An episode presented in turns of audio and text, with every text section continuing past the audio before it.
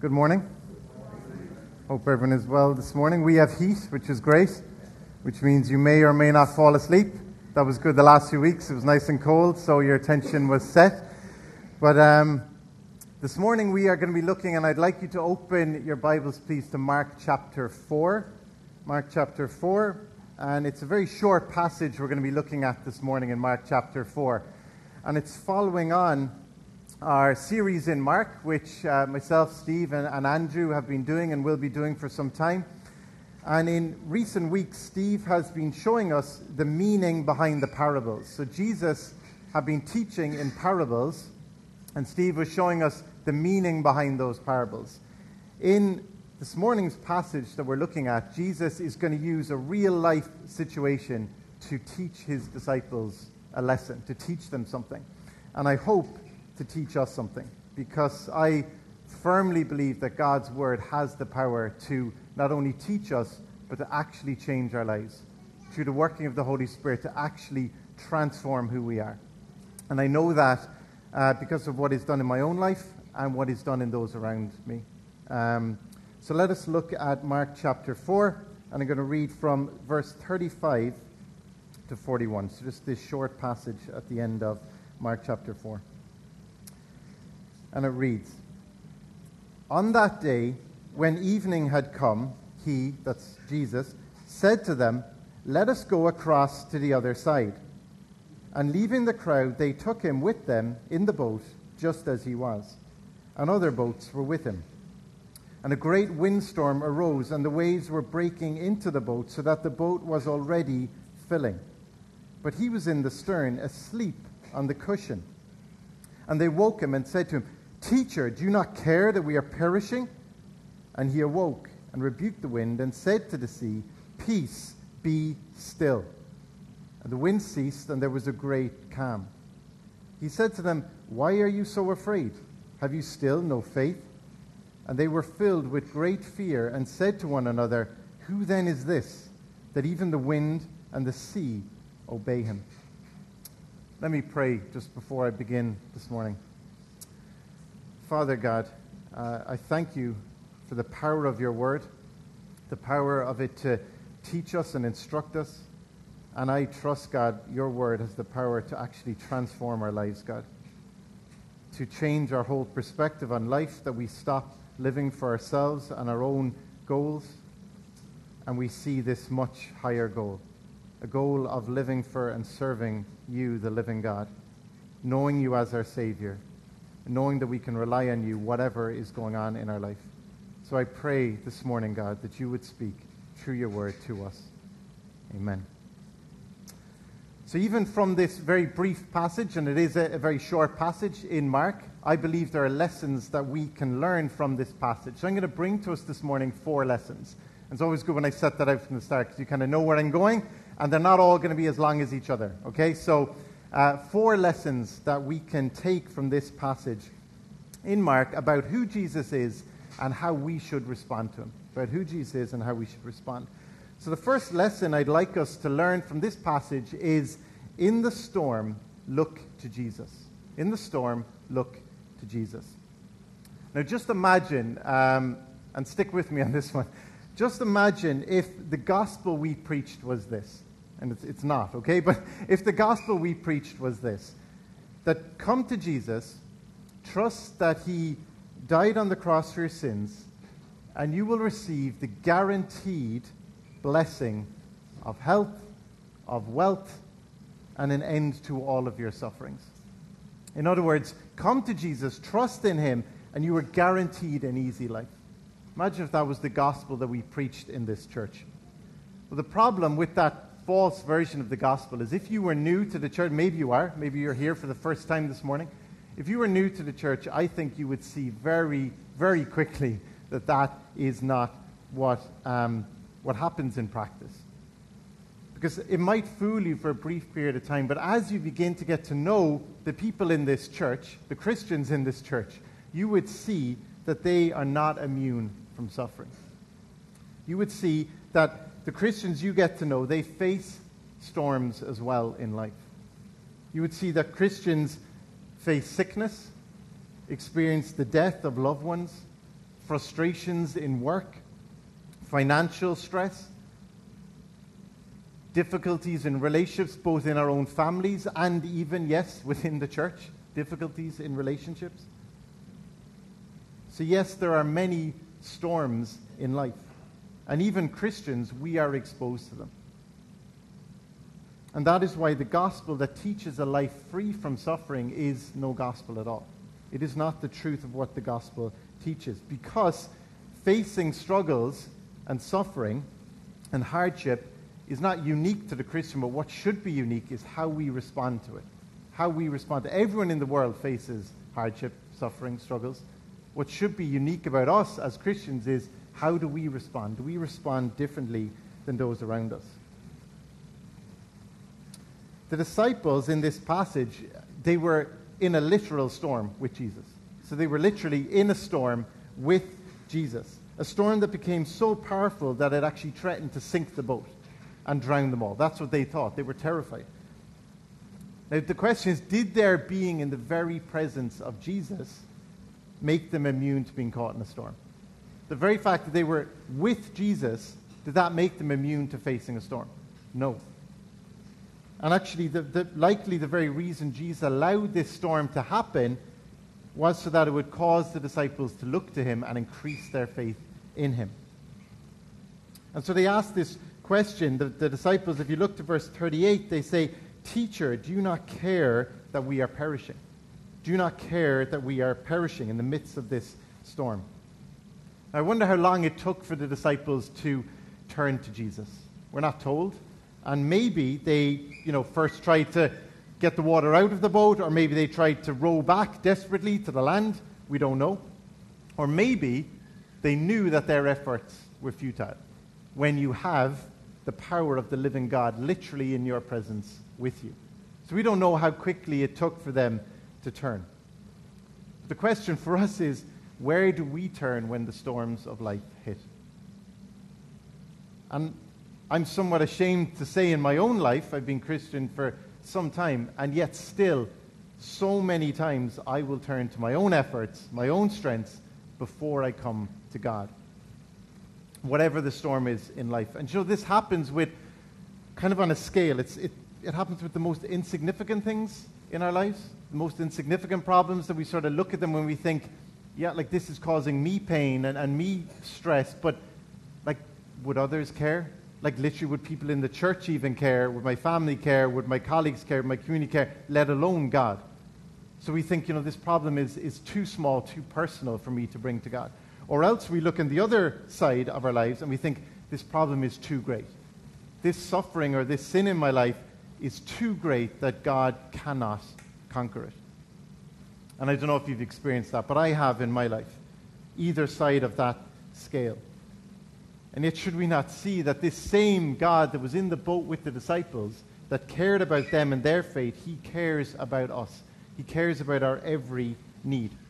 However insignificant or however huge we think it is. It's actually it's either lack of faith or pride that keeps us either side from coming to God because he knows our problems and he cares for us, even when we feel the situation is hopeless. And know, Shane, as he prayed earlier about things going on in the church, I have no idea what's going on for many of you this morning. I have no idea what struggles you're facing, uh, what burdens you're carrying. And yet, what I can say, because I can say it to myself this morning, is I urge us to look to Jesus in those situations, in those storms of life, to look to Jesus. And then we can join the psalmist as he says in Psalm 112 For the righteous will never be moved, he will be remembered forever. He is not afraid of bad news. His heart is firm, trusting in the Lord. So, lesson number one where do we look in the storms of life? I would urge you, look to Jesus. The second lesson I'd like us to learn from this brief passage is Jesus knew what it was like to be human. Jesus knew what it was like to be human. You know, so often when we come to God's Word, and probably rightly so, so often we focus on the divine nature of Jesus, that he was fully God. And whilst that is great and good, we can then often forget that he was also fully human. Know that passage that says the Word became flesh and dwelt among us? Is that not what we remember at Christmas time? That Jesus actually came down into this world as a baby to be with us, to share in our humanity. And you know, that's something that's so difficult to wrap our heads around. The idea that Jesus is fully God and yet was fully human. I don't fully understand that. I can't fully get my head around it. And yet it's a fundamental truth of Christian theology. Because if Jesus was not fully human, he could not have taken our place before God on the cross. He could not have taken our human sin on himself. And the reason I want to remind us of his humanity was because Jesus felt emotions just like we do. He felt pain, he felt suffering, he felt hunger and thirst, and yes, he felt tired, and he needed sleep. And so we're told in verse 38 of this passage that Jesus was asleep, probably exhausted from he'd been traveling around preaching and teaching in the, in the passage just before this, and so he is tired. And so he settles down in, in the boat, he finds a cushion somewhere, and he settles down and falls asleep. And do you have that family or friend who can sleep anywhere? I don't know if you can relate to that. I don't have that gifting myself, but you know, I've seen people sleeping in the most bizarre places. Like you see people sleeping on, you know, buses and trains and planes, like the floors of planes. Normally that's children, to be fair. But you, you see people like park benches, beaches, church pews. You see, you know, so you'll see people sleeping in the most unlikely places. And so Jesus, of all places, fell asleep on a small boat in a huge storm. Like, can you imagine? I, I don't know how much of a fan you are of boats, particularly when they're out on rough seas. And yet, Jesus, in that environment, settled down and fell asleep. And what's important here is that right when I'm in the middle of making a point about Jesus' humanity, I need to talk about his divinity. Because as a man, he needed sleep, he needed to rest. But as the second person of the Trinity, he could sleep soundly, even in the midst of this storm, secure in the knowledge that he and the Creator God are one. Secure in the knowledge that this storm would not lead to their destruction. That's why he could sleep. He wasn't naive, he wasn't stupid, he wasn't foolish, he wasn't neglecting the disciples. Jesus could sleep because he knew this storm was not going to lead to their destruction. He had complete confidence that this was not going to take their lives that day. Literally, his time had not yet come. But back to his humanity. Jesus had a body like ours with all of its limitations, all of its needs, and yet represented there in the boat, he needed sleep. But sleep did not eliminate his divine authority. And he shared in our humanity so that he might perfectly represent our frailty before God on the cross. Jesus at no point became a sinner, at no point became frail, but he represented all of our sin and all of our frailty before God on the cross. And the reason I wanted to talk about Jesus' humanity is because, like I said earlier, I don't know what you're sitting here with this morning. What is in your mind? What is in your heart? What is going on in your life? So I could ask, are you sitting here this morning feeling alone? feeling mocked or, or misunderstood in your life, in your family, in your community.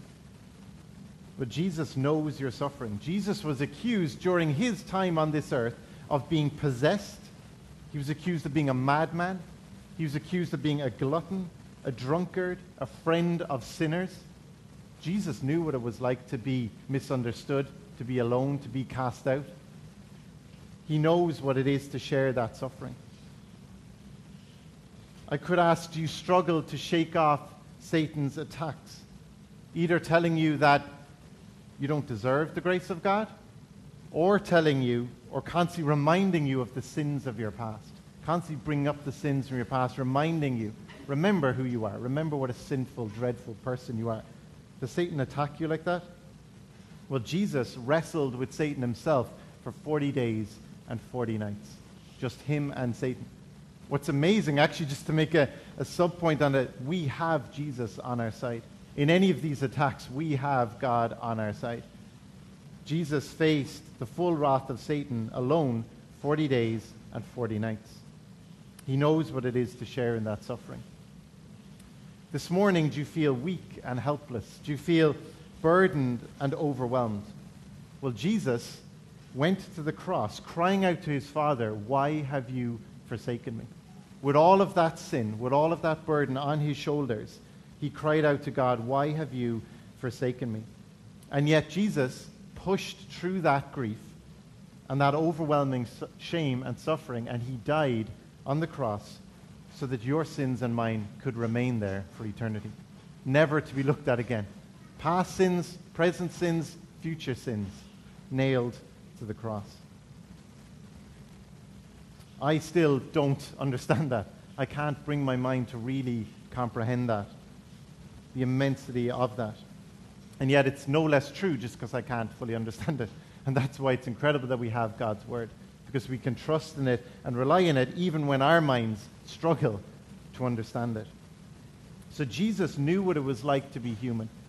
And not only did he knew, know what it was like to be human, but right here this morning, today, he sees you, he knows you, and he loves you, despite all that he knows about you.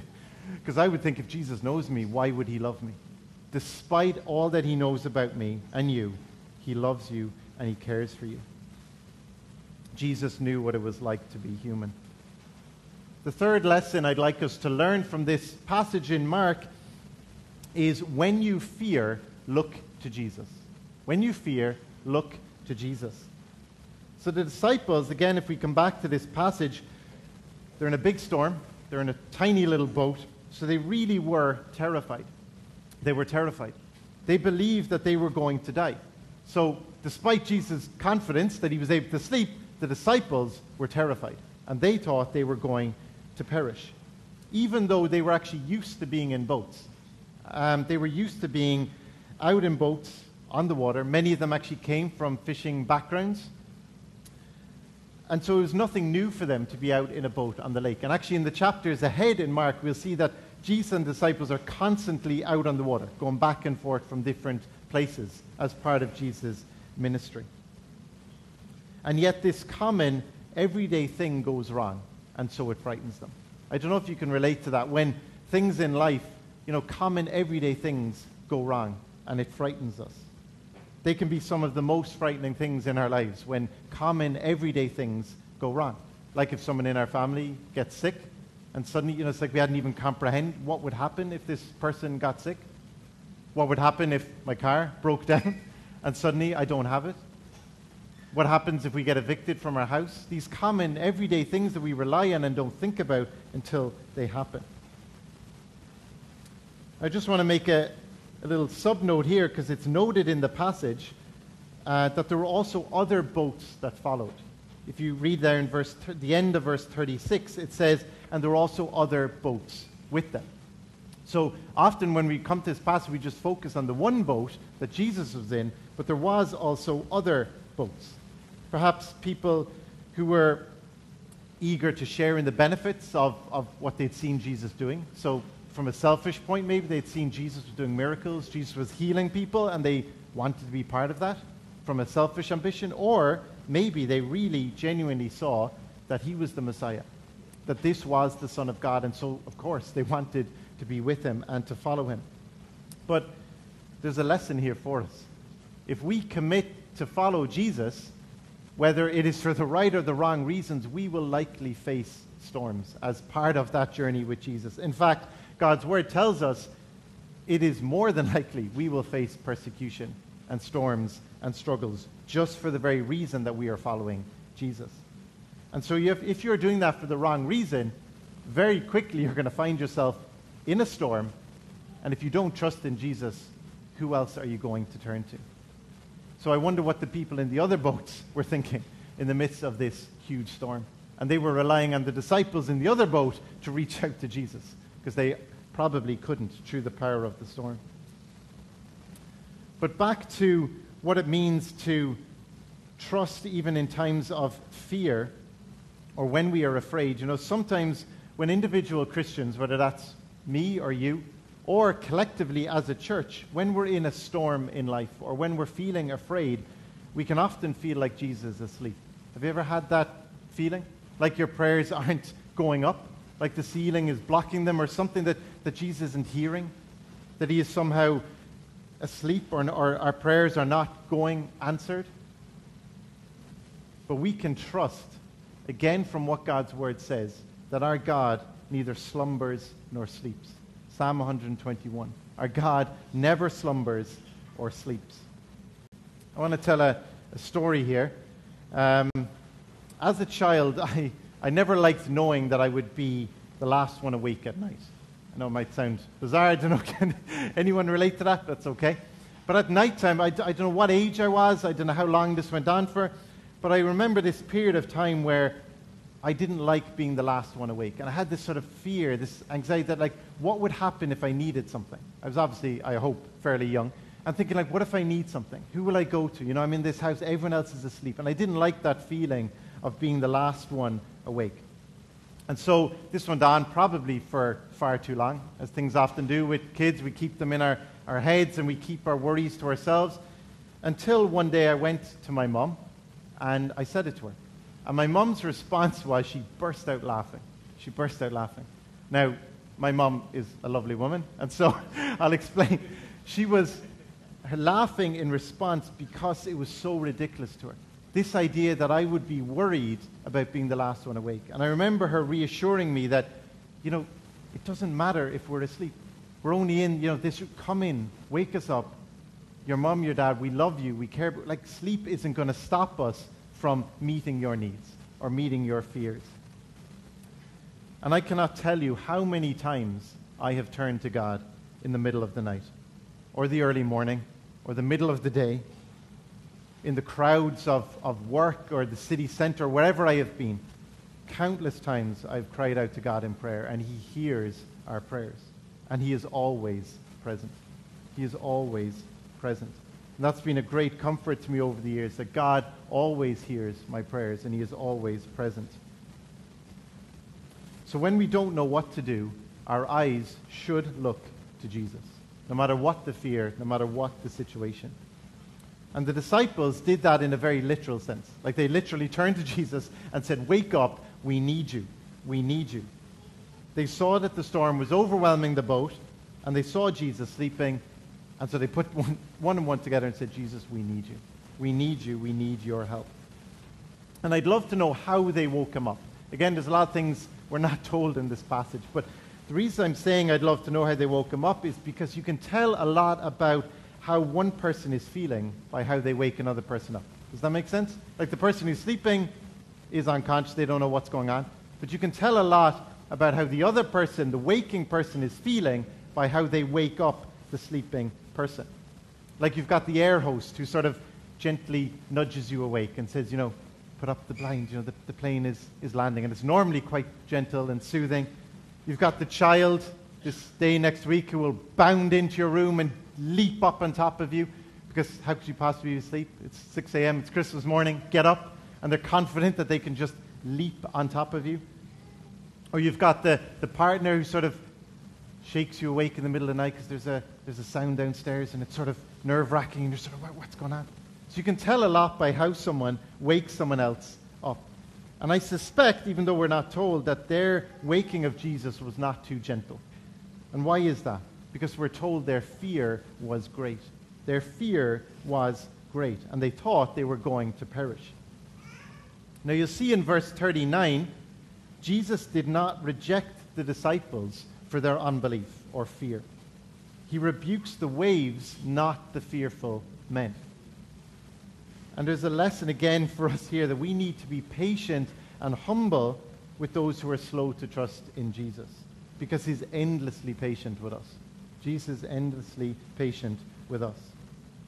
And so then they question in verse 41 Who then is this that even the wind and the sea obey him? And even as they ask that question, it says in this passage that they are filled with great fear. And I thought this was fascinating as I was studying this because they realized the only thing more terrifying than the waves coming into the boat was having God already in the boat with them. They realized that when Jesus woke up and he had the power and authority to just silence this storm, they realized the only thing more terrifying than the waves coming into the boat was having God already in the boat with them. And so now they have a justifiable fear, a reverence for the power of Jesus, which they had just witnessed. And the Bible consistently teaches throughout the Bible that a reverent fear of God is an appropriate response as we understand our sin in comparison to his holiness. We should have this right, reverent fear of God because of his authority, because of his holiness. So, no matter the situation, no matter the fear, look to Jesus. Philippians 4, verse 6 says, Do not be anxious about anything, but in every situation, by prayer and petition, with thanksgiving, present your requests to God. Whatever the fear, look to Jesus. The fourth and final lesson that I want us to learn from this passage is that Jesus remains in control. Jesus remains in control. Now, generally speaking, it takes time for a storm to brew. I'm saying generally speaking because in Ireland it doesn't. Okay, weather can change. We've seen that in the last week. I don't know how many types of weather we've had, even in the last seven days. But generally, it takes time for a storm to brew. We see it coming. We see a storm brewing. And so we're not told in this passage if the disciples had warning or not. We're not told. It says in verse 37 a great windstorm arose. Now, likely they were already some distance out on the lake. The reason I'm saying that is because if they weren't, they likely would have dashed and rowed quickly back to the shore. So they were likely some distance out. But whether it took time to build up or not, what we should notice is that it only takes a moment for Jesus to silence this storm. It only takes a moment for Jesus to silence the storm. Verse 39 And he awoke and rebuked the wind and said to the sea, Peace be still. And the wind ceased, and there was a great calm. So we should not be surprised that Jesus had authority over the wind and the waves. I'll read to you from John 1 2 to 3. You don't need to turn there. It says, He, that's Jesus, was in the beginning with God. All things were made through him, and without him was not anything made that was made. Colossians 1 15 17. He is the image of the invisible God, the firstborn of all creation. For by him all things were created in heaven and on earth, visible and invisible, whether thrones or dominions or rulers or authorities, all things were created to, through him and for him. And he is before all things, and in him all things hold together. So rather than trying to explain away miracles like this, we should actually be open to expecting the miraculous more often. Because this is the God of the universe we're talking about. This is Jesus who has full authority, full power, and control over all of creation. We should expect it more often. And this account in Mark proves, along with other passages, that Jesus had power and complete control over the natural world. And that's important even today because we live in a world, in a culture, in a society where everyone around us is becoming increasingly fixated on the environment, on the uncertainty of the environment around us. And there is some justification to this. We see floods, we see drought, we see famine and storm affecting other parts of the world far more than here in Ireland. And so we see that, and yet God remains in control. And that's the crucial part of it. Do you believe that God remains in control? Do you feed into, do you become absorbed with this environmental uncertainty and anxiety, or do you trust that God remains in control? And as Christians, should we help protect and look after the world around us? Of course we should. Of course we should. Of course we should look to, to look after this earth that God has blessed us with. And yet, where are our eyes ultimately fixed? Our eyes fixed on the storm that is going on, or the one who remains in control of all things? Where are your eyes fixed? Because if God is in control of the wind and the waves, surely his power is enough to quieten the storms in my life or to hold me securely through that storm so that I will not be shaken and destroyed. God doesn't promise that he will eliminate the storms from our life, but he does promise that he will hold us through them, that he will not put anything on us that we cannot bear. So this morning, do you see the wonder of who Jesus is? And has this ever caused you to truly humble yourself before him? You know, in the quietness, like away from the church, even away from your family? Has it ever caused you to come humbly, just as the man, the woman, the child that you are, and humbly kneel or lie down before him and acknowledge that he is God, that he is in control of all things, that he holds you fast no matter what is going on in your life? Because Jesus is a real Savior who came to save sinners like you and like me. So, as I close this morning, I'd just like to encourage us as we face into this week ahead, a busy week with Christmas ahead and many things to distract us, that whatever the storm, whatever the fear in your life, turn and look to Jesus. Trust that He has already delivered you. Not so that you'll have a comfortable and easy life, but so that you can share in His glorious presence for eternity, for all time where there will be no more sadness and pain. Trust that He has conquered the power of sin and death which once ruled over you, and He has set us free to trust in Him even when we feel like the boat is about to sink. Even when we feel the boat is about to sink. Let me pray. Father God, I cannot even remember how many times in my life I have had to cry out to you, God because of various suffering or sin in my life, God. But Father, what I do remember is that each and every time you hear and you answer those prayers, God. Each and every time you have held me fast, even though I can at times still feel like I'm crumbling, like there is no hope. And yet you have held me through those times, God, and I trust that you have and will do the same for every person here, God. That if we trust in you as our Savior and our God, we can have full confidence that you hold us, God, through whatever is going on in our life. And Father, I pray, however difficult those sufferings or sins in our lives are, I pray that they would not distract us and stop us from looking to Jesus, from seeing the amazing grace that you showed to us by coming and dying on the cross for our sins, and how you have set us free, God, to live a life with so much more purpose and so much more meaning than we could ever plan for ourselves, God. I pray that each person here might know what it is to know Jesus as their personal Savior. And that if they don't, today might be the day that they humble themselves before you and know you as their Lord. God, for the rest of us as we face into this week, again, I pray that there would be times that we can sit or kneel or lie before you in a quiet place where no one else sees. And we can acknowledge that you are our God and how much we love you. In the name of your Son, Jesus, amen.